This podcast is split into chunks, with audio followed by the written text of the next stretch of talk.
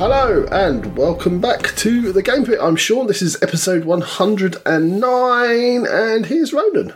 Hello, everyone. You're very welcome to the Game Pit back after a hiatus. Although I think you're going to hear that in the next episode as well, because we're recording this after we recorded episode 100. But this one's going to go out first. It's got to be before the UK Games Expo. So this is the first of the two welcome backs, even though it's the second one that we recorded, Sean.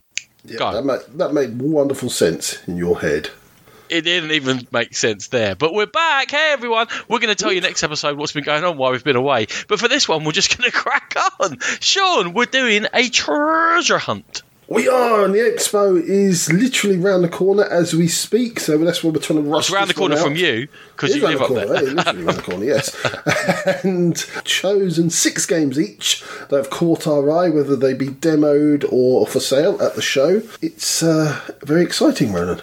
It is very exciting. We have some other business quickly to discuss. We have got a giveaway in this episode. Now, I know that we've got a giveaway of Brazilian Coup, which we haven't announced the winner of yet because we're going to announce that in episode 110, which is going to be two episodes from here. this whole episode best. thing is getting more and more confusing. but someone's won a copy of Brazilian Coup, which is flying out to you. We're going to let you know during the week and we'll announce it in two episodes' time. But for this episode, coming up to the UK Games Expo, Games Workshop, one of the cornerstones of UK gaming, and we are giving away a copy of Necromunda, their big box base set.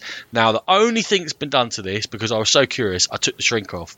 I looked inside, but I haven't touched it. None of the sprues have been touched. It's all gone back in there. It's a full copy of it. It won't be shrink wrapped, but maybe I'll kiss the package when I send it off to you. is that is that a bonus or not? Sure. Oh my god, he's trying to lose every last viewer, viewer, every last listener that we, we have. do have viewers, by the way. Viewer wasn't that bad. True, actually, I keep forgetting about the pit stops. Thanks. Thanks but yeah, don't do that, Ronan. No, nobody okay. needs that. Okay, during the halftime break, we'll tell you how to enter into this competition. You don't really have to do much. I'll give you a clue. It's a bit like our entry into our coup one. I'm going to make you say that I am pit crew on one of our videos. So there you go. But which video? Find out in the halftime break after we've done the first of our six previews. Sean, you need to give the usual treasure hunt provisos, and please don't beat us up, publishers. Before I do that, Ryan, I just want to let everyone know that we are on the Dice Tower booth at the show. We're going to be there on Friday, Saturday, and Sunday. On Sunday, it's just myself, and we're going to be there from 1 o'clock to 2 o'clock every day. So please come along and say hi if you're around that area. And as for the treasure hunt provisos, these are games that we have never played. Actually, there is one that Ronan actually has played, so it'll be interesting. These are games that, in general, we have never ever played. We much in keeping with the rest of this intro. There's like exceptions to everything we're saying. Yeah, it really is. we've it never really played is. these. Oh, we've played one. Actually, right, mostly we haven't played. they are games that we've looked at from afar. We've looked at the rule books, maybe the videos, maybe just a bit of blurb. If there's no rule book available, we know nothing more about these games than what we've read online or seen online. So it is our best guess, and sometimes it's just a feeling, and we're just trying to grok what this game's about. So if we do say it's, it's not a treasure, then please don't don't take our word for it. As we said, we've never played it. Jolly good indeed. And one more bit of UK Games Expo business. White Wizard Games, the publishers of Star Realms and Hero Realms, they were very lovely and provided us with a review copy of Hero Realms and the Ruin of Thandar, which we've done video of and we're going to be discussing later on in other episodes. But in order to uh, thank them for that, they have got a competition going on at UK Games Expo for both Star Realms and Hero Realms. They apparently decided quite late to do this. They're not expecting too many entrants, and if you do win, you get to become a card in the game that you win the competition off. So they're saying even if you haven't played much, you haven't played at all, do come along, do sign up for the competition. It's just a quick game. Give it a go, and you might be immortalized in cardboard form. Yeah, absolutely. Yeah. I think every gamer would would love that. I mean, I've done a few Kickstarters, Ronan, where just just my signature has ended up on a card, and I treasure those games, even if they're not that great. Uh, no comment. Anyway, Sean, let's crack on. okay, as always, we are very proud members of the Dice Tower Network. Go there and to the Dice Tower itself for gaming goodness galore. To download the episodes, go to iTunes, Stitcher, and Podbean itself. And of course, we do have our YouTube channel where we do our pit stop videos and some convention coverage. So head there for that.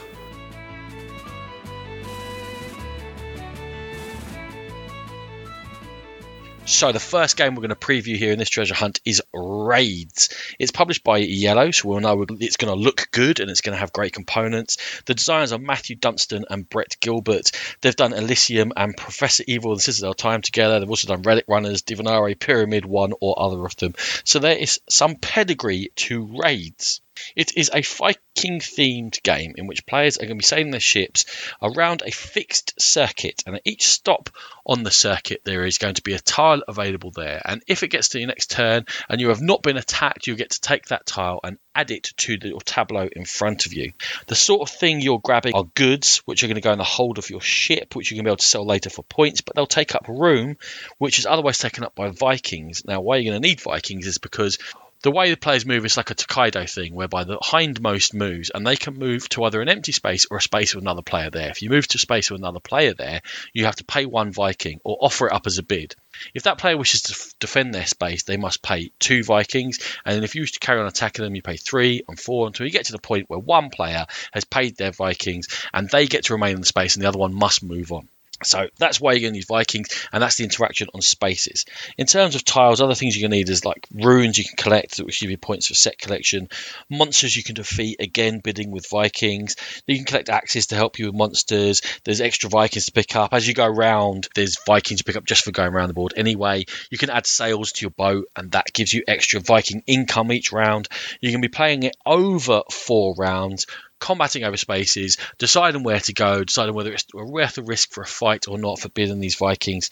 And at the end, you're going to add up your VPs. Now, each round, there's also a different scoring mechanism. It might be for having the most sails or the most axes, the most runes, wherever it might be. And as I said, that varies from round to round. Sean, it's in the Iello game, therefore it's no surprise that this one looks pretty. Yes, Ronan, it does look very good. I love the box art in particular. I think some of the things that stood out to me is the, the randomized board. Uh, you're going to randomize the tiles on the board, and it's going to sort of add to the playability long term. And also, Ronan, maybe not the not the perfect game for me because it does seem very combative and very in your face. In my face, or in your face? In your face. Okay, specifically mine. Okay. uh, yes, the confrontation's there. I was actually thinking the other way is it encouraged enough? Until you play it, I guess, and I, I suppose that what's going to drive that is what the particular scoring is on a round. But why would I risk my Vikings battling you when there's always spare spaces? So it's going to be very group dependent, I think, how much confrontation there is, Sean. Uh, yes, I suppose. I suppose. I suppose there is enough areas on the board, or it seems to be anyway, to work your way around. It seems a very tactical game where you've got to really plan ahead and keep your eyes on others. Yeah, I think it reminds me a bit of Atlantis as a gateway game, whereby you can plan ahead a little, but you're very much affected by where other players go. And it might just be an opportunity to nip in and grab something.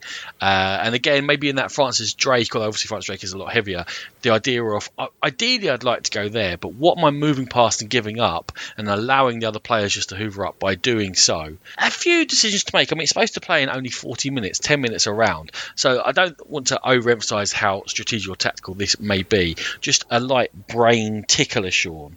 So, any thoughts on whether this is going to be a treasure or a trap? Oh, it's, it's a tough one for me because I do think it's going to be very combative. I think it's going to be a little bit too in your face for me, but I'm I'm right on the fence with this one. But I'm I'm going to go trap, slight trap. Shocking! I'm going treasure. Yeah, I'm going treasure as a gateway game, and I think that it's not forced confrontation, so I'm not feeling your worries along that. Not that I would share them anyway, but for you, I'm not sure it's as confrontational as you expect it to be, but the proof of the pudding shall be in the eating. As you like to say.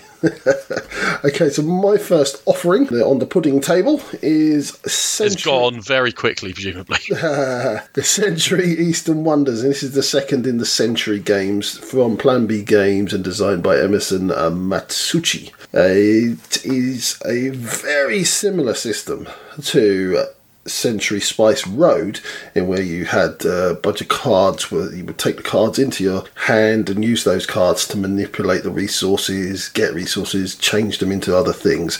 On this one, is a modular board, and each of the modules on the board is represents an island, and each island either offers a specific way to trade those resources, as, as the cards did in Spice Road, or for just straight up point scoring. You move your ship around the island on a turn, and you can also place trading posts from your player board onto the island, and this is how you interact with the islands and, and, trade those goods.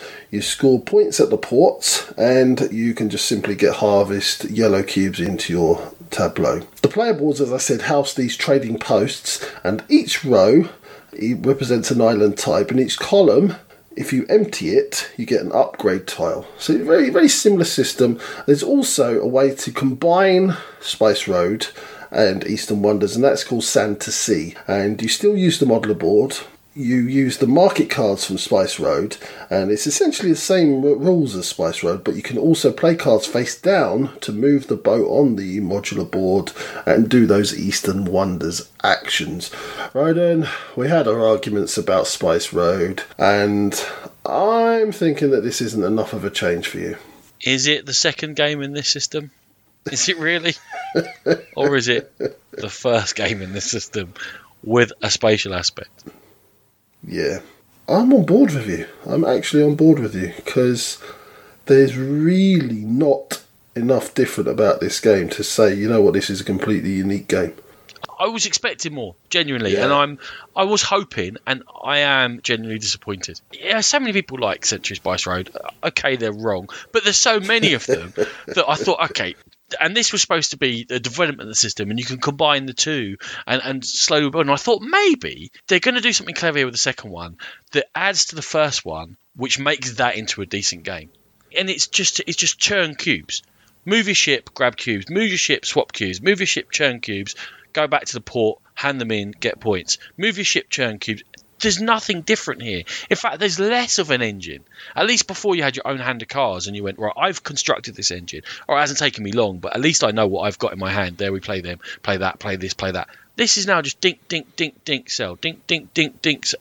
Mm. If anything, it's made it harder to actually run that engine, as you said, because you're looking around this board trying to find out where your trading posts are, and you, you quite easily miss a few on the board. So, yeah, I'm I'm a bit disappointed as well, Ronan. I thought there'd be a lot more. It feels like it's almost like a teaching mechanism to get you to some really deep and convoluted game, like five down the road. It feels like they're just drip feeding a mechanism in. I'm just shaking my head. Just yeah. shaking my head. I always talk about input output to games. In the first game, I didn't think there was enough input to the output. In this game, they're asking for more input and exactly the same output. I completely put off. This is an easy trap, Sean. This was an insta buy for me before I uh, started looking into it, Ronan. Ah. I'd like to play it just to see how well that spatial aspect works, but at the moment it is a trap. That is a double trap beginning for you. You're a hard, hard man. okay. Hard man. The third game we're looking at is Lifeform from Hall or Nothing Games, who have brought us Gloom of Kilforth, 1066 Tears to Many Mothers on its way. Designed by Mark Chaplin, who designed Revolver and Invaders, two of my favourite games, and The Thing, and Toby Foranz, who did the Invaders expansion, but this is his first full game. It's a one versus many game in which the many are the crew stuck on a starship, and the one is the hostile life form on that starship with them. And the crew are attempting to load up a shuttlecraft with supplies and get away before the life form can either capture them or get itself on board that shuttlecraft. It's going to finish either when the self destruct countdown finishes on the starship or the crew get all the things they need to do and all get on board and However, if the life form manages to stash away on the shuttlecraft, there'll then be maybe a final ultimate showdown with playing of cards from hands in a kind of uh, Fury of Dracula style, whereby the creature will have symbols on its cards, and the crew have to have symbols to match them. Otherwise, they're going to get whittled away one by one. There are other things for the crew to consider as they're going around the place. There's different hazards. There's an android that activates, and it's gone a bit crazy, and it's going to make its way along a path to the shuttle, and then it will make you remove these mission tokens, which is that's the game mechanism which counts whether you've got enough stuff on the shuttle to survive once it launches. Uh, the life form, you're never exactly sure where it is. There's a problem with your sort of your scanning system. It is definitely in one spot, but only life form knows where it is. And you might have one or two shadow blips depending on where you are in the game. If ever you get a crew member in a room with the actual life form, that crew member automatically dies. Each player starts with two crew members. If ever you run out of all your crew members, you get to take over as either the ship's cat or the mainframe, the AI of the ship. So you're not completely out of the game, but you're less useful to your fellow players. Sean Lifeform. It's been on Kickstarter. It's been successful. It has got pedigree of Hall or Nothing and Mark Chaplin. What are your initial thoughts on this? Well, it's another one in the in this sort of slew of alien style games that seems to be coming out. But yeah, definite pedigree. Hall or Nothing make very very beautiful games the Gloom of Kilforth. He had individual art on every card. I think it was it was a massive, massive, painstaking process. He explained to us, and I see very similar love going into this project as well. Very creepy, evocative art on there, Ronan. Yeah, I, overall, I wasn't taken by the look, I have to say. And I couldn't really tell you why, because individually the bits of art are quite nice, but it didn't. I think maybe the the ship was a bit confusing. You know, I like quite clear lines and be able to see exactly yeah, where everything it is. Kind of looked like a convention hall map. Yeah, it did, it did look like that. Well, okay, yeah, nice. I like that. But you, you said the theme has been used, and it has been recently. I do love that theme, though. I, I do really like the idea that as the crew, you're not all Marines, you haven't got guns, you're trying to hide, but then the alien can't exactly reveal itself fully either. And there's a bit of cat and mouse, a bit of tension, and that's what I'm really looking for. Yeah. There are some thematic stretches, and I find that in a lot of these games where you're trying to make this cat and mouse. It feels to me like a, a lot of playtesting, they find something mechanical that's not working, and then they have to stretch the rules somehow to make that work. And I could feel a little bit of that pulling and that malleability of theme within there. Yeah, I think some sometimes you do have to stretch it, but it's it's one of those. Ronan, do they do they just go ahead with a weaker mechanism, or do they you you are the mechanism man? So I would have thought you would appreciate that they've gone to some trouble to try to get around that. To some degree, but with this sort of a game, I want to be in the story, and, hmm. and I don't want to be pulled out. Now, we'll get into really what my problem is with it. And this is one of the problems in doing this treasure hunt format is that what have we got to go on? For me, I know you prefer to watch videos. I like to read the rule books. The rule book is is a bit of a disaster from my point of view. It's 52 pages long. This does not strike me as a game that's heavy enough to require a 52 page rule book. It's also really not well structured. It does some of those red flags for me on rule books, whereby as soon as you start reading it, it's telling you about specifics and exceptions and edge cases before you've got to what you actually do in the game and how a round works and how actions work and what the overall story is. They're giving you the small picture before you get the big picture. There's a lot of exceptions. As early as page 5, 6, and 7, they're telling you to refer to page 42, 48, 36. If you're having to refer someone 40 pages onwards in a rulebook, the structure is wrong. The rulebook's not great, Sean. No, I didn't read it as closely as you did because I wasn't presenting the game, but it certainly didn't have a flow to it. It was bitty, and I just I didn't enjoy reading the rule book. Usually, when I when I start to grok how a game's working and it all starts to come together, this one it really didn't for me. So yeah, I'm I'm on board with you about the rule book. And with that rule book, it's not just. I mean, you can't just judge a game on how well the rulebook is structured. It, it brings a concern to me about the amount of rules overhead for each action. Because if this token's there, then this happens. If that token's there, if this is there though, but if that person's there, then this. And every action I take, I don't want to be checking twelve exceptions to see whether it works or not. Now, I don't think it's as bad as that when you actually play the game, but that's what the rulebook makes it feel like. So this is one that I definitely, definitely need to play to get a firm feeling on because I haven't got it from that. Yeah, I think there is absolutely lots to bring together on this. I think if it works, it'll be excellent.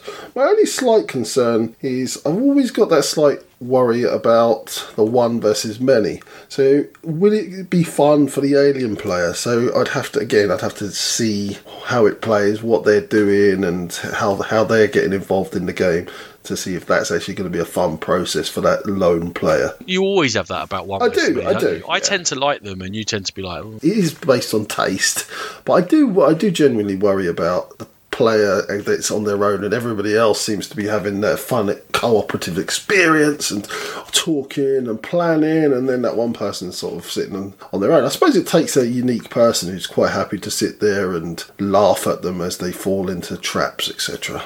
you're not evil genius enough." Are you? I'm not evil genius enough. That's that's it. That's it. For me, Ronan, this one is a tentative treasure. I think it has the framework of a really interesting game. A little bit worried about that rule book, a little bit worried about uh, overheads, but I'm going to give it just that little nod in the direction of treasure. I don't know what way you're going to go on this.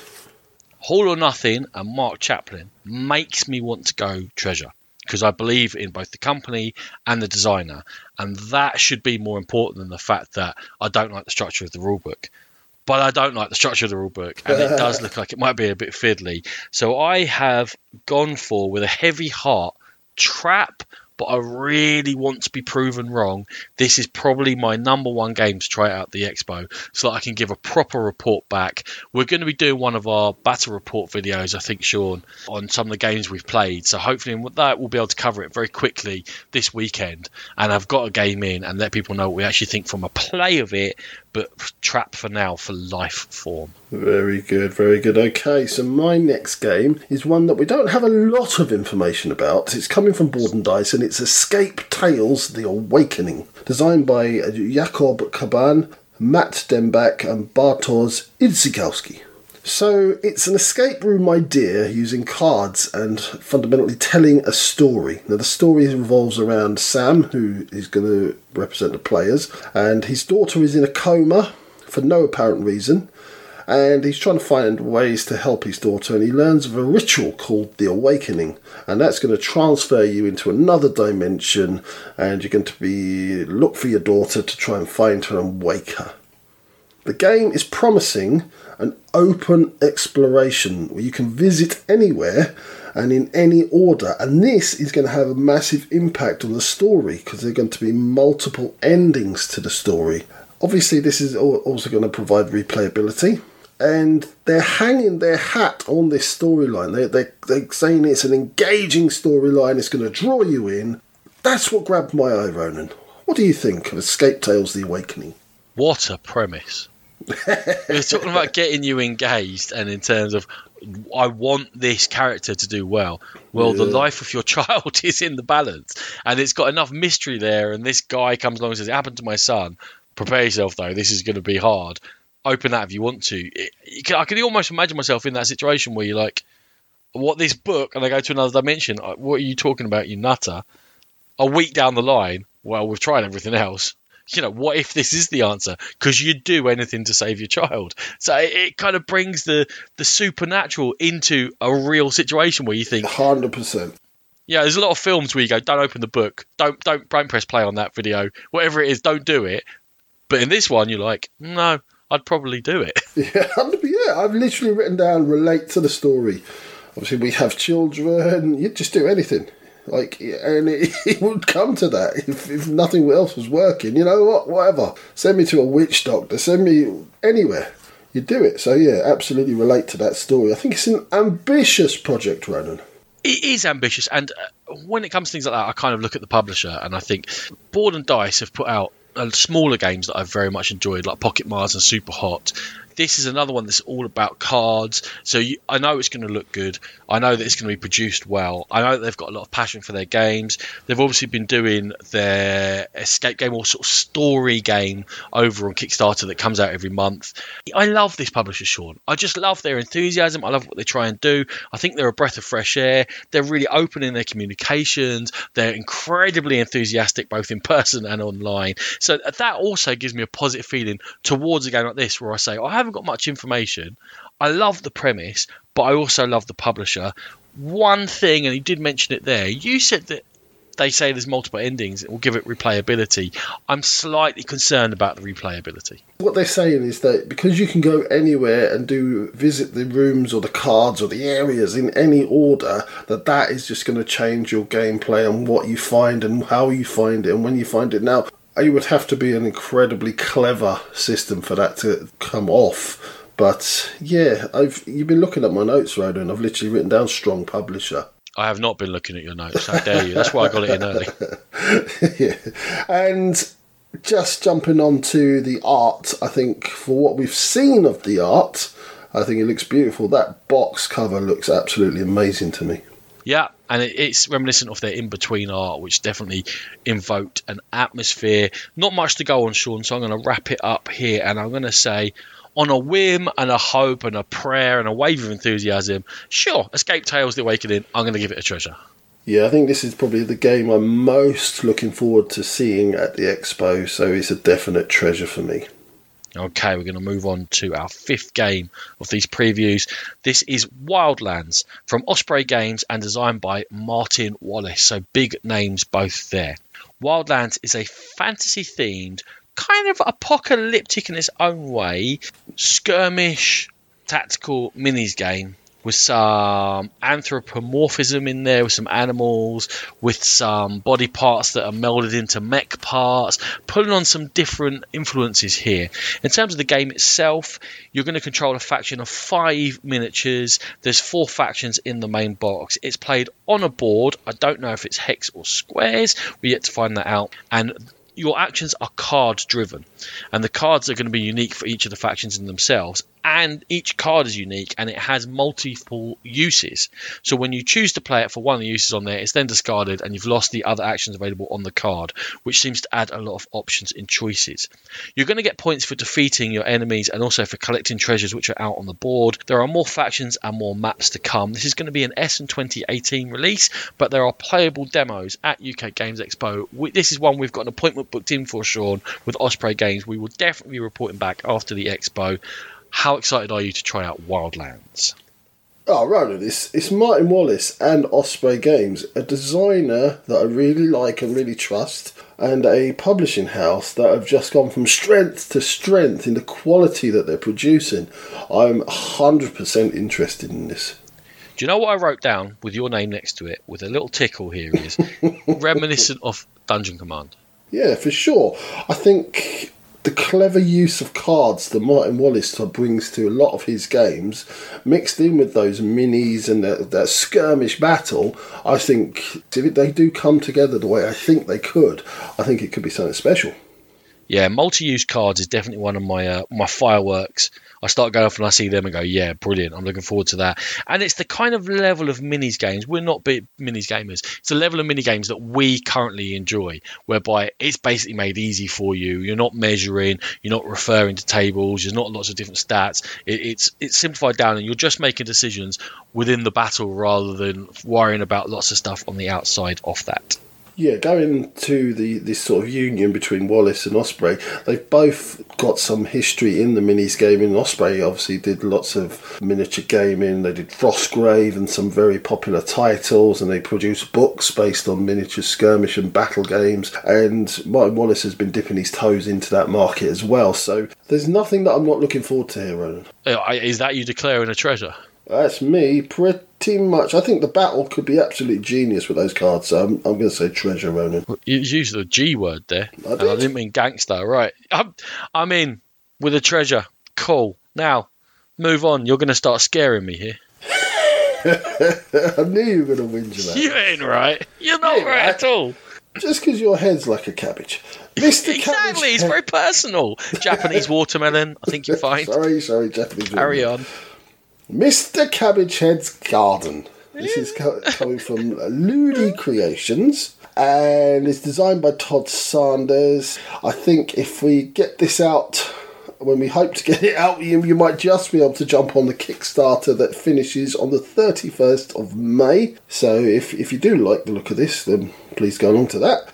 So what do you do in Mr. Cabbage Head's Garden? Well, you draw vegetable cards and you're going to choose these vegetable cards by the small world style where you have to lay a token to get to the further ones and obviously the nearer ones are free you're going to place these in a 3x6 grid and you're going to try and get the same veg together to score or you're going to match the point scoring setouts in the rule book and there's certain various layouts that show you pair here, pair here, one there, two there, whatever you, and they're going to score you points. Also, there are characters that are going to try and steal your veg. Each round, the likelihood of one of these guys stealing is going to grow, and each of them has a different power or desire and way that they're going to come and steal your stuff. Mr. Watermelon Head, how do you feel about Mr. Cabbage Head? I wasn't happy when I first saw this. I'm going to tell you the truth that what? Why is there a man with a cabbage head, Sean? And why are we gardening as him? But he's uh, it's actual Victorian style artwork, isn't it? And once I started digging in, I actually found the theme really engaging because you know when things happen to him, it's sort of the quotes, the, the flavor text are like, "Oh, how bothersome." Or well, terribly tiresome. Oh, um, dear neighbour, please stop doing that. And it sort of sets the right tone of sort of mild, polite frustration I get, or you get when you're playing a solo game. You're like, oh, oh, well, that was a bit. Yeah, how tiresome. All right, I don't get that card. Fine. I'm very on. fretful after that. Exactly. I might be pulling out my best uh, Downton Abbey when playing this one. Yeah, I, I wrote down charming. I think there's a charm to it. I put oddly engaging. I prefer my. Uh, I the word odd Odd, oddly charming. There you go. Yeah. and it's not just tokens you're putting down. I can't believe you lack a theme. It's bees. Sorry, I yeah, don't know. yeah. The fact that it's bees just quite pleased me as well. But you, you know, I love a drafting mechanism as well, just a drafting game. This seems very, very simple in terms of drafting itself. Yes, you've got to manage your bee currency. Uh, you can't always just grab the card that you want, but that, that gives you that sort of that mildly bothersome feeling to it, I suppose, that you need in the drafting I think I think the if there is any depth to this, it- it's going to come in in grabbing the cards. If you're playing as a two player, it was made originally as a solo game, as a print and play. I think it came out in 2016. But uh, Ludo Creations obviously added the, the second player and they've added some Kickstarter goodies into it as well. But I think if you are playing as the two player, the, the depth is going to come in trying to stop people getting their pairs, watching the characters that are going to come and steal stuff and preparing for them and seeing which ones are more likely to come early. The, I think that's where the, the depth is. What I say is, you mentioned there is a, pr- a print and play. It's now going to be held to higher standards. It was well received as print and play, but that's because it's a free game. So, Yeah. I, I, you know, it's got good ratings. People enjoyed it. They say, yeah, it's a good. They've added some bits to it. They've obviously made it look very nice in its own way. However, the standards are going to be a little bit higher now. It's going to be judged, you know, in, in, the big fish's pool rather than the small fish's pool. I don't think there's a lot more to say about this one, Ronan. Where are you? Where are you standing on in the vegetable patch? I'm scammed. Okay. I'm both scared and charmed, and there's no word for that, so I am scammed by Mr. Cabbagehead's Garden. It's a treasure. I have backed the Kickstarter, so it's a treasure. Oh, have you? I have. I did it today while I was researching. I thought about it. But yeah, okay. I still got time. I'll still consider it. Okay, thank you very much, everyone. Coming up next is your chance to win a copy of Necromunda, the full base box from Games Workshop. And then following that, we're going to come back with six more ill informed predictions on UK And Games Expo without, 20. without Ronan kissing the box. I, I want to make that absolutely clear. I've barred him from kissing the box. There's no guarantees made here.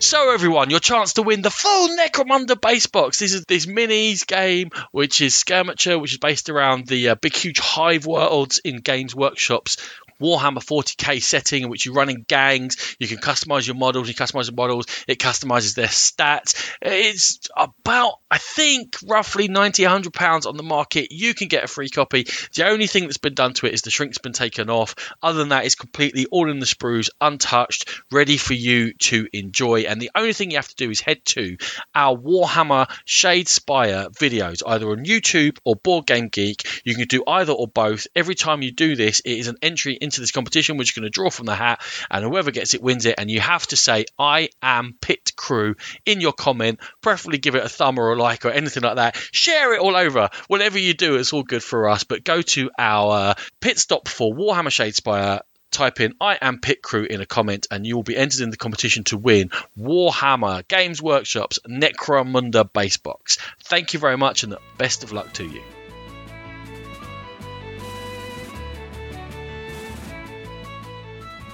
Oh, thank you for the details on that, Ronan. And uh, yeah, best of luck to everybody on the competition.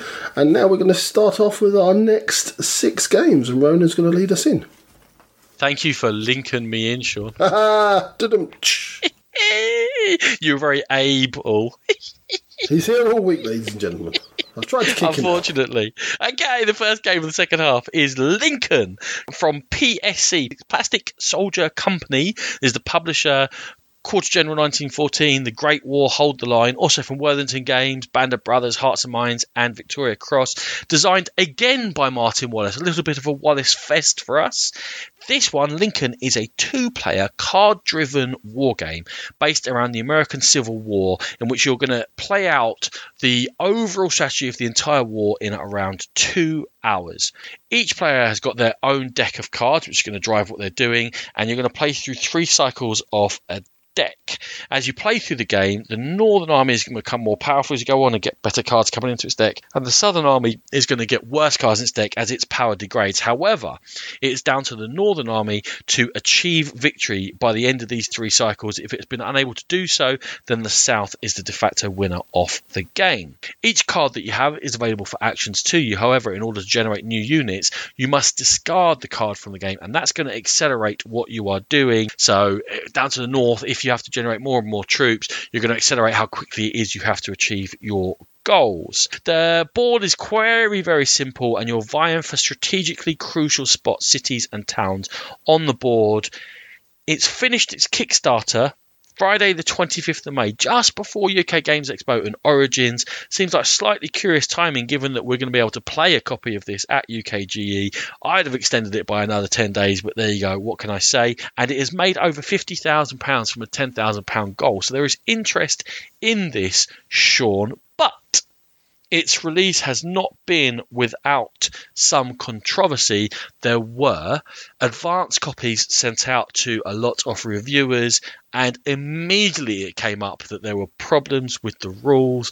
There were broken strategies, broken areas. It was impossible for certain things to be achieved, and there has had to be some extensive no they're still playing the game in the same way but i would say crucial rules fixes have already been put out before this game is even launched yeah, I think Martin Wallace has a, a, slew of games all around the place at the moment, various publishers since the uh, demise of Tree Frog Games. And I, I just wonder if he's almost got that Knizia problem going on where people are just randomly grab half finished designs and just trying to crowbar them into, into finished products. So, yeah, I, I was almost clicking the finger to back this one after an initial or shall I? But then those problems started arising, Ronan. Yeah, look, this isn't speculation anymore, though I got told off for speculating previously. Tree Frog was in trouble, had debts, and he's put out a lot of designs since then and reprints, what have you. Clearly, he's got some things to clear up. That's cool, and he's a fantastic designer. I'm very excited about Wildlands and fully believe in that game. There are concerns with regards to playtesting, though when he presents finished games to publishers, it appears to be an issue. And what really gets me is that this is similar in certain ways to A Few Acres of Snow, Mythotopia, Handful of Stars. They all had rules issues. They all had to get adjusted for optimal play after they'd been released. And this has happened before this has even been released, just from some playtesters, not playtesters. No, reviewers playing it and immediately pulling up issues with the game. How has that not been picked up can you really believe in the thoroughness of the playtesting process at this stage? It's a definite concern, one for sure.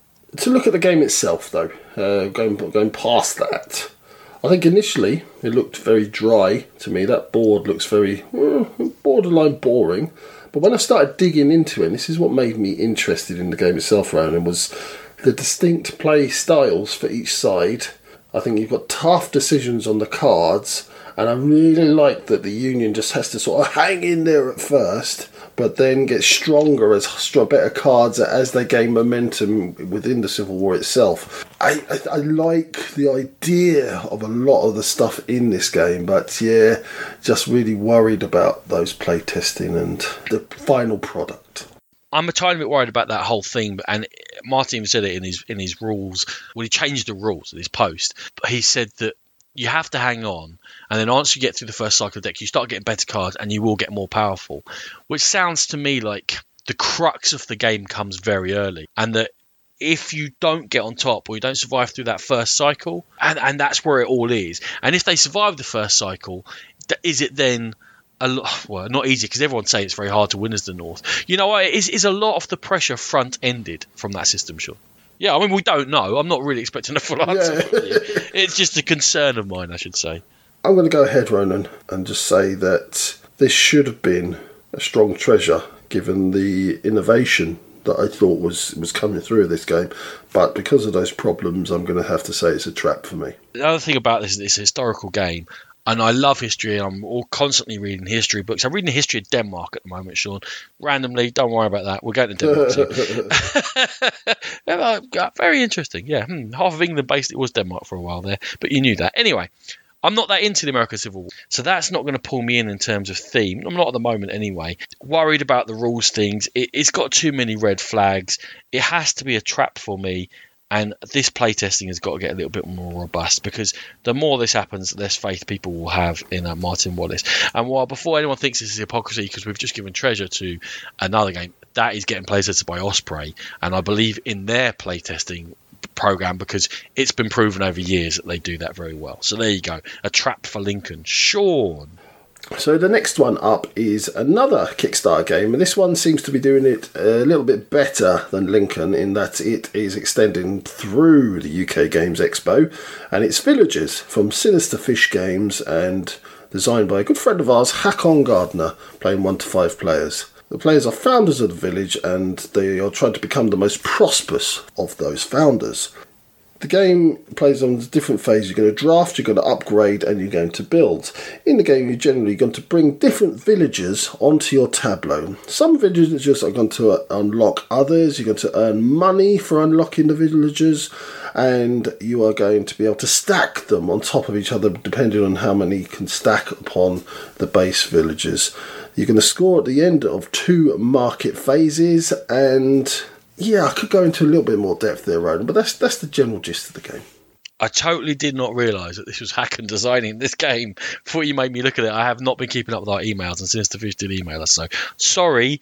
Uh, he's a mate of mine from London Abroad before he moved back. So uh, yeah, don't expect neutrality. I guess he's he's unlike Chris Marling, who's come up later. I happily slate his games. Actually, What did you think of the graphical choice, Ronan?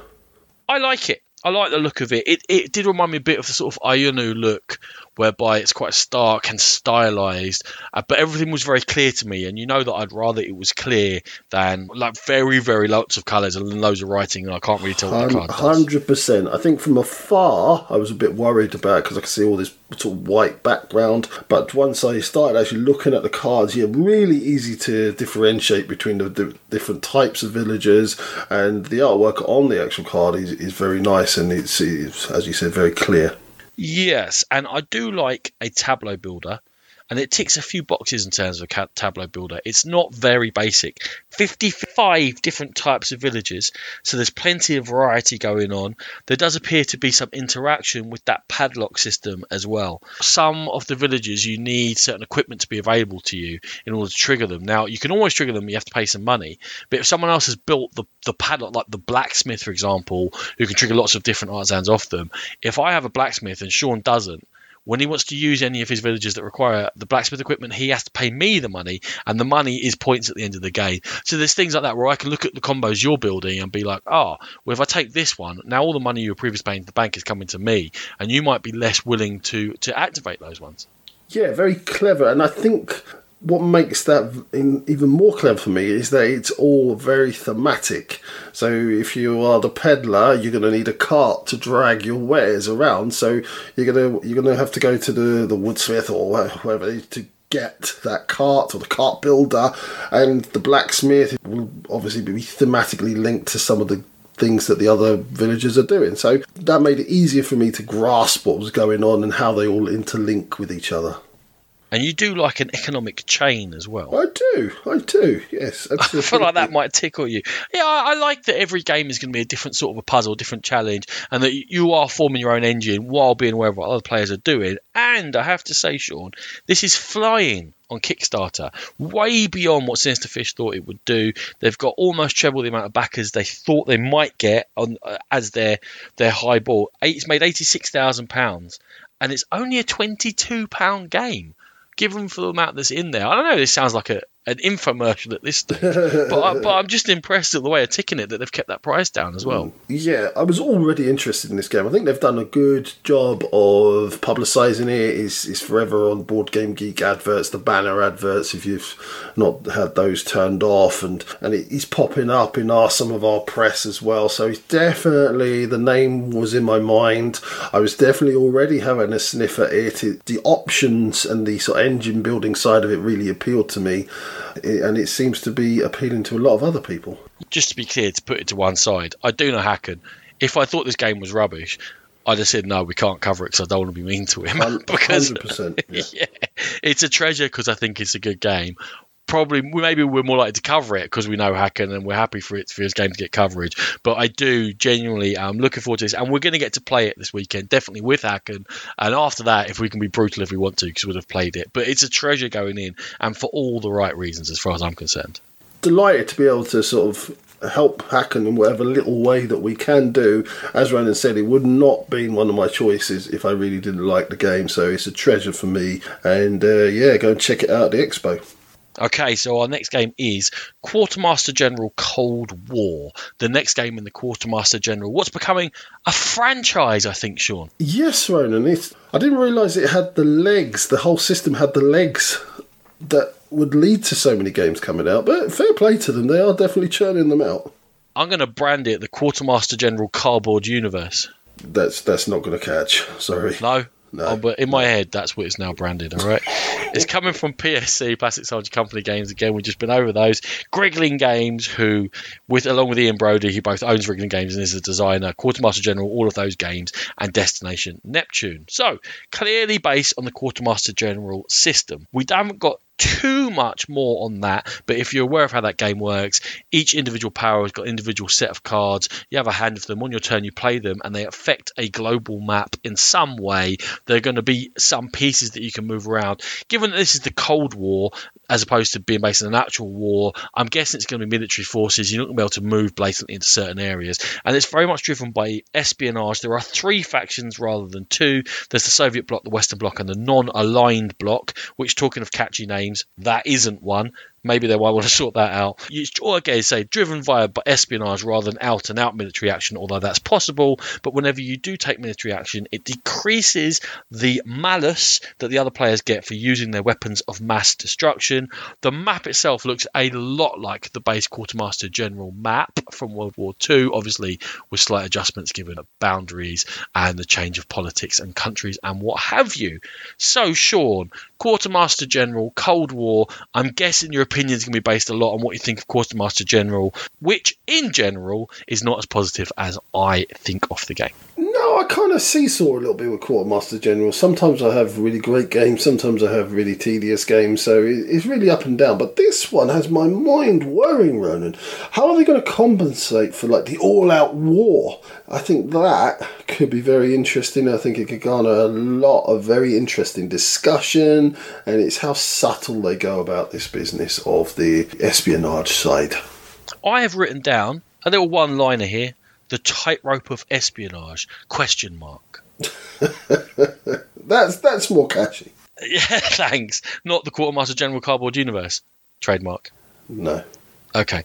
You're going to want to feel some of that tension. You're going to want to feel that I don't want this unveiled or taking this is a risk. Uh, as I play this card, if they've got the right counter, I then am going to suffer like the U2 incident, other espionage issues that were, if they got uncovered and it, the world worked out what we were really doing here, did we assassinate the president of the Congo? Uh, no comment. if, if it gets unveiled, then it's a big risk for me to have done that. That's what needs to balance, and that didn't exist in the out and out war of the other settings. So I am intrigued by that subtle change and whether indeed the subtlety has been captured. Absolutely, and I, would like to think that you could, playing in those partnerships, set up traps for, for the opposition and lure them in and come up with some very clever ways of getting to your goals. So, is the game clever enough for that? I don't know. What's your gut feeling? Because there's not much out about Cold War yet, so there's not much more we can say. Yeah. Treasure or trap for you? I think, based on uh, my own own perceived fragility of the of the quartermaster general game in general, in general, uh, I think it's a tentative trap, but I'm really interested to try this one out. So I trust the system more than you do, and we were talk. I was talking there about the American Civil War setting. Not that interested in that. Eleanor, as part of this year's one of our two topics for history this year, has been studying European history and specifically the Cold War, and I've learned a lot more about it than I knew beforehand via that. And we've been reading books about the Cold War. We're about to start playing Twilight Struggle together. Just you know, interesting ways of, of helping her study. So I am currently quite interested in the Cold War, reading a book about citizens of St. Petersburg and their experiences during it. Anyway, it's a treasure. I'll just get onto that and stop babbling about my kids' history course. It's a treasure, Quartermaster General Cold War, even though Sean's a wrong and thinks it's a trap. Sean, the next one is the game that is the game that we've played, and we've talked about previously on a video, but this is for our podcast. Yes, Roland. I, I, you know what? I'd even forgotten about this. The next game that I'm going to be doing, you've actually played, but this one I'd completely forgotten. We've both played. So this one is Exploriana from Chaos Publishing and Triple Ace Games Limited, designed by Miles Radcliffe. It's an exploration push your luck game with auctions. You're going to auction for items to start the round, and this is going to either help you break the rules or score points in some way. You're going to then place workers in each of the three areas, and it, the areas are exploring, I think it's Africa, the Far East, and South America, maybe. And these workers are going to determine when you activate the push your luck part of the exploration. So you're going to start off with two cards overturned to push your luck, you're going to overturn more cards and put them into that row. The row only holds five cards, but each card has an icon on it. If you have three different icons, you are bust and you must stop and you don't get any reward. If you get three of the same icon, you are bust. You must stop and you don't get any reward. So it's when to stop and what to take once you do stop. You do get a bonus for revealing all five. If you push along to the fifth card, you get an to take an extra card. And the scoring is all based on set collection or multipliers for cards that you've taken. Exploriana Ronan, as we've said, we have played this one. We were quite positive on our video review. Are you still positive about this one? I certainly am. So that's a spoiler. We probably don't have to talk about this for very long. It's a good meld of planning and luck. You do care what other people are doing, where they're going, and what they've taken, because that will affect the balances within the deck. We played it AireCon, and I'd have to say that I enjoyed it a lot more than first glance would have suggested. I was a bit like, okay, you know, I'll, I'll, give any game a go and try it. I wasn't that excited by the premise, but having played it, I was quite excited and happy to play it again. And uh, we did give it a quite strong recommendation from our AireCon Battle Report video, and I still stand by that, Sean. Yeah, I think that's why I wanted to include this one because they've recently cancelled their Kickstarter. Oh, how come? Because it didn't look like it was going to fund is the is the honest answer. Okay. And I just wanted your take on why that might be. I've got I've got my own observations and why it might. I think the most basic one is the box cover that we played with. We thought was the prototype box cover. Actually, was the box cover for the game, and it just didn't look interesting.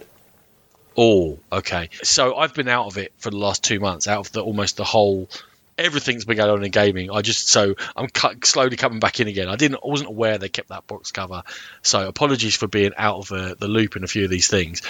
No, very very plain. The theme isn't unique when you describe the gameplay, it doesn't come across as unique. None of it is eye catching. And when, for example, we just mentioned, you know, the look of, of villages, it's really bright, it's really eye catching.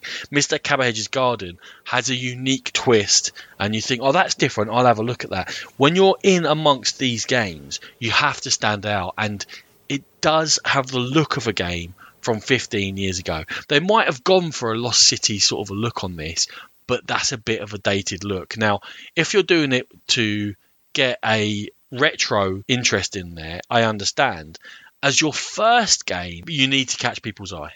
But there was some absolutely amazing artwork contained within the game, Ronan. The card art was stunning. It was absolutely beautiful, and then everything else around those cards was quite bland and beige, and the player cards were, were awful. It was like Uncanny Valley style people on the player cards. So it, it was almost like two different artists, and I, they've gone with the box cover from artist B when really artist A for the card art should have been where they were heading. I can only concur with you, Sean, that yeah, it, it is a bit of a mixed bag, and they're almost hiding the best off the game. Mechanically, it deserves to be a success. I'm a bit surprised actually that it's failed. Have they got plans to relaunch the Kickstarter? I believe so. I believe so. It's going to be at the expo, yeah, so hopefully they're going to generate some interest at the expo and go, go again because I think as we've said, Ronan, there's a really fun blend of mechanics in this game. There's push your luck, auctions, set collection, unique powers. It's a very interactive game, and I think we had an absolute blast playing it at AireCon. Yeah, and, and slightly more mechanically to the game probably than first appears. Hmm. Not quite as light as you expect. A proper little bit of gamer's game in there where you are thinking and paying attention. So clearly for me, Exploriana is a treasure. I didn't know about the whole Kickstarter thing. When it comes around again, it is definitely worth keeping your eye on. Hundred percent, yeah, it's a treasure for me. Very sad to see it fail the first time round, but hopefully it'll be coming back and jump on it the second time round. I don't think you'll be disappointed. That's Exploriana. Okay, my final game for this episode is Immortality, designed by Nicky Lloyd. It's his first design, and indeed, whether he's looking for a publisher or self-published, I'm not entirely sure. But this is a game in which Zeus is putting on a race for mortals, where up to four of them have to race through a maze, and the first to exit is going to have immortality bestowed upon them. All we know about the game is there's going to be dice driven actions. You roll dice, and that dictates what actions are available for the round. Whether that's for just your go or it's going to be a pool to draft on, we're not sure yet. The maze itself is represented by a deck of cards, which you have to work your way through. And in that deck of cards, there's two of them. In the first one, you're more going to be tooling up, finding weapons, finding equipment, building yourself up. You've got your own little player mat and a tableau in which to build up.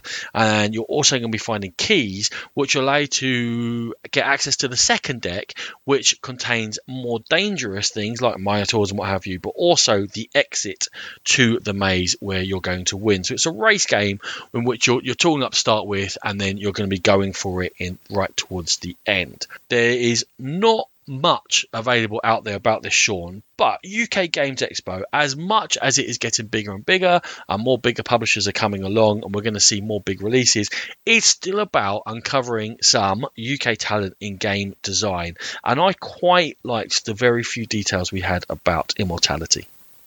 I love the theming and the story behind it, and it's it definitely an intriguing idea. Now, the artwork that that's available at the moment. I think it was the box cover. I'm not too sure about that.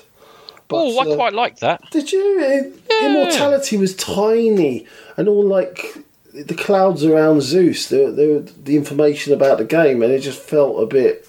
Yeah, didn't didn't sit well with me at all.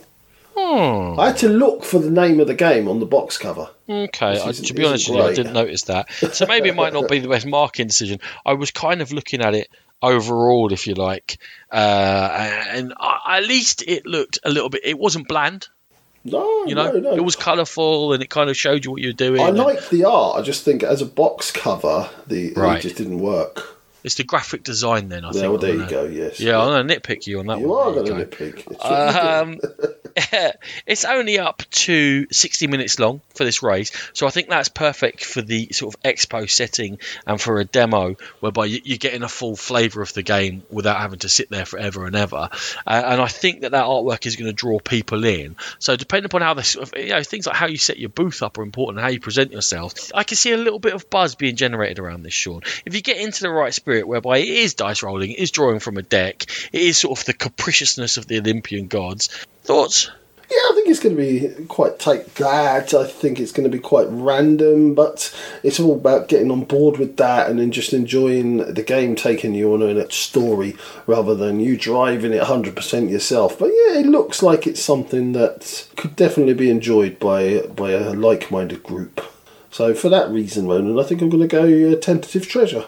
I, I've written hopeful punt here and given immortality a treasure, and again one that we'll try and get a game off and report back. Sean, our last game of this treasure hunt. Well, Ronan, you do like to. we do like to give Mr. Marling a kicking. I think it's the first game that he's designed on his own. So quite exciting times ahead for Mr. Marling, and I think it might even be his first Kickstarter game that's going to that Kickstarter process. So it's Witless Wizards. It's coming from Draw Lab Entertainment, and as I said, Chris Marling. The story behind it is that uh, wizards have spent many moons doing all they can to learn the secrets of the universe and become the most powerful wizard of all time, and now they're going to finally meet and go to battle. So in the game, you're going to get a starting weapons cards, and you're going to mix three or five card decks together. And the card decks, I think there's ninja and medieval and sci-fi, and they hold equipment basically. You're going to put those three decks together to form a common deck. You're going to have concentration cubes, which allow extra actions and healing, and any weapons you get must go on your player boards. During a round, you're going to equip and choose a card for yourself and you're going to also choose a card to give to your opponent. So that could dislodge things that they already have because you can only have one type of each of the equipment. So it's very much take that thing going on there. Then you're going to attack.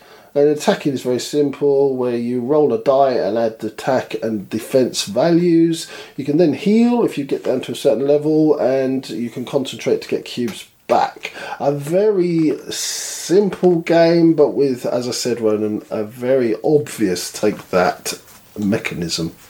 Yeah. Um, this is the one that you played, fact, by the way. Yeah, yeah. You're bigging up the fact I played it. I have technically played the game at around two in the morning, three days into a lobster con. Many, many, many drinks into the evening. So, so you remember it perfectly, is what you're saying. Um, uh, as you were describing it, it was it was coming back to me slightly. I think it was called um, Wardrobe at that stage. Wow. I bet he's gutted that you revealed that publicly. okay, it, it, yeah, it has slightly come back to me now lots of take that in the game. Obviously, it's a pure combat game. You definitely have to roll with the blows as they come in because of the nature of it, whereby you can mess with each other's tableau. There is, there is a good tension there actually when you draw a card because you decide whether to keep that card or give it without knowing what the second card is. And so sometimes if it's a decent card, you think, oh, this is good, but it's not that good. Or ah, if I give it to them, it's really handy, but it's not used to me. So if I keep it, I'm having a rubbish turn, and they might get something decent that I want off the deck. So that, that is a nice little thing. You don't want to have too much AP about that because the game is constantly changing and evolving, and you do have to roll those blows, and you do have to play quite quickly. But it's only a 25 minute max game, so you have to take it in there. Yeah, yeah, Sean, you definitely have to be in the mindset that this isn't the most strategic game ever. it's a game which, yes, you're trying to form a combo of what you've got, but you never quite know what's going to come next. I think, yeah, you need to understand what the game is, and I don't think the game hides what it is at all. I think it sets up to be a slapfest and a comedy almost slapfest. The artwork that Drawlab have added to the game is is, is very sort of comedic and looks quite funny yeah, lots of interaction, push your luck element because you can spend concentration cubes to bring more items to choose from. So I think once you know that it is going to be very take that, very I'll punch you, you punch me, then I think it could be a lot of fun. Yeah, it, it, was quite fun, and and also be clear that I was really playtesting this game. It wasn't anywhere near finished when I was playing it, but it was a lot of fun, and we were laughing. And you did kind of get a bit like, "Oh, what did you play that on me for?" And then you'd laugh when someone drew a terrible card when they've given you a card that ended up being more useful. Definitely is a treasure. Definitely worth playing. Be aware of the nature of the game though, and be play it with someone who's or people who are not going to get too upset if you completely messing up their plans. Absolutely, I think playing it quite late with a few beers under your belt. I think this could be the niche for this game. It, it, just sounds a lot of fun. So for me, it's gonna it's gonna be a treasure. And once again, it wouldn't be on the list if uh, it was not going to be a treasure because as much as we like to take the Mickey out of Mister Marling, he is a good friend of ours. I would definitely put on the list if I didn't like it. Definitely. I've had to edit this four times because Ronan said trap four times. So. uh, it's a do a chance. stop! What are you doing? You don't even do a good impression of me. Okay, thanks everyone. Those are our 12 previews before UK Games Expo. Join us next for our outro.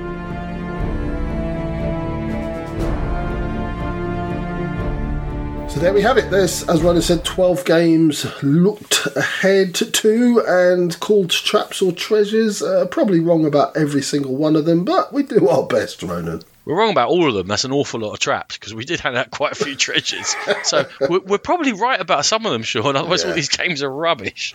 Maybe, maybe. right. Uh, thank you very much. Don't forget to enter our competition. I am Pit Crew on the Warhammer Shadespire videos on BGG or YouTube.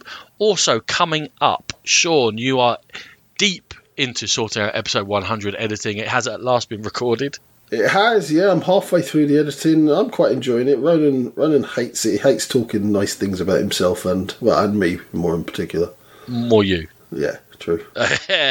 Following episode 100, which will be hot on the heels of this one, we hope, should be episode 110, in which it's going to be myself and Eleanor and possibly one or two guest reviewers. And we're going to do one of our quick episodes on quick games, in which we're going to be talking about a handful 8, 10, 12, however many might be, shorter games, because myself and Sean tend not to review them, as we said before. So this is the format we've chosen to go through those. Uh, and we'll just be giving you just ideas about some shorter, filler, whatever you might call them, sort of games, and which ones we've liked the most. And we'll be giving you a, I believe, top three at the end of there to guide you towards the best in shorter games that we've been playing.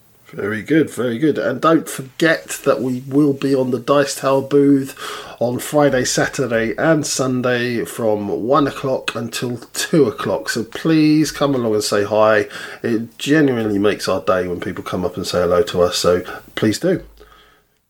And we'll be wandering around the halls in Game Pit polo shirts dark blue with Game Pit written on them. So come and say hello if you see us anywhere or playing the game. And we should be getting a video out at some point over the weekend just to sort of give you some of the first impressions. Sean, any other business? I don't believe so, Ronan. I think we can safely let these people go and get about their business. Lovely. Thank you very much, Sean. And thank you, Ronan. And thank you, everyone, for joining us this time round. We'll catch you again very soon. Absolutely, and we are very proud members of the Dice Tower Network. Go there and to the Dice Tower itself for gaming goodness galore. If you wish to download the episodes, we're on iTunes, Stitcher, and Podbean. We're on social media. If you can head along to Twitter at GamePit Podcast, we have a Facebook page and an Instagram page. We also have a Board Game Geek Guild, possibly the best place to contact us and just catch up with us, ask us questions. And of course, another way to contact us is our email address, which is thegamepitpodcast at gmail.com. We have our YouTube channel where we have finally started doing our pit stop videos again. We also have convention coverage on there, so head along there for our beautiful faces and our pit stop videos.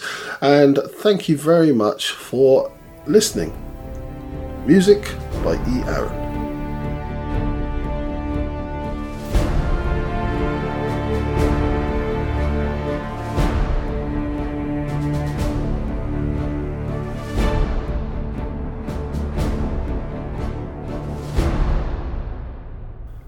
Boy, boy, boy, boy, boy, boy, boy, boy, boy, boy, boy, boy, boy, boy, boy, boy, boy, boy.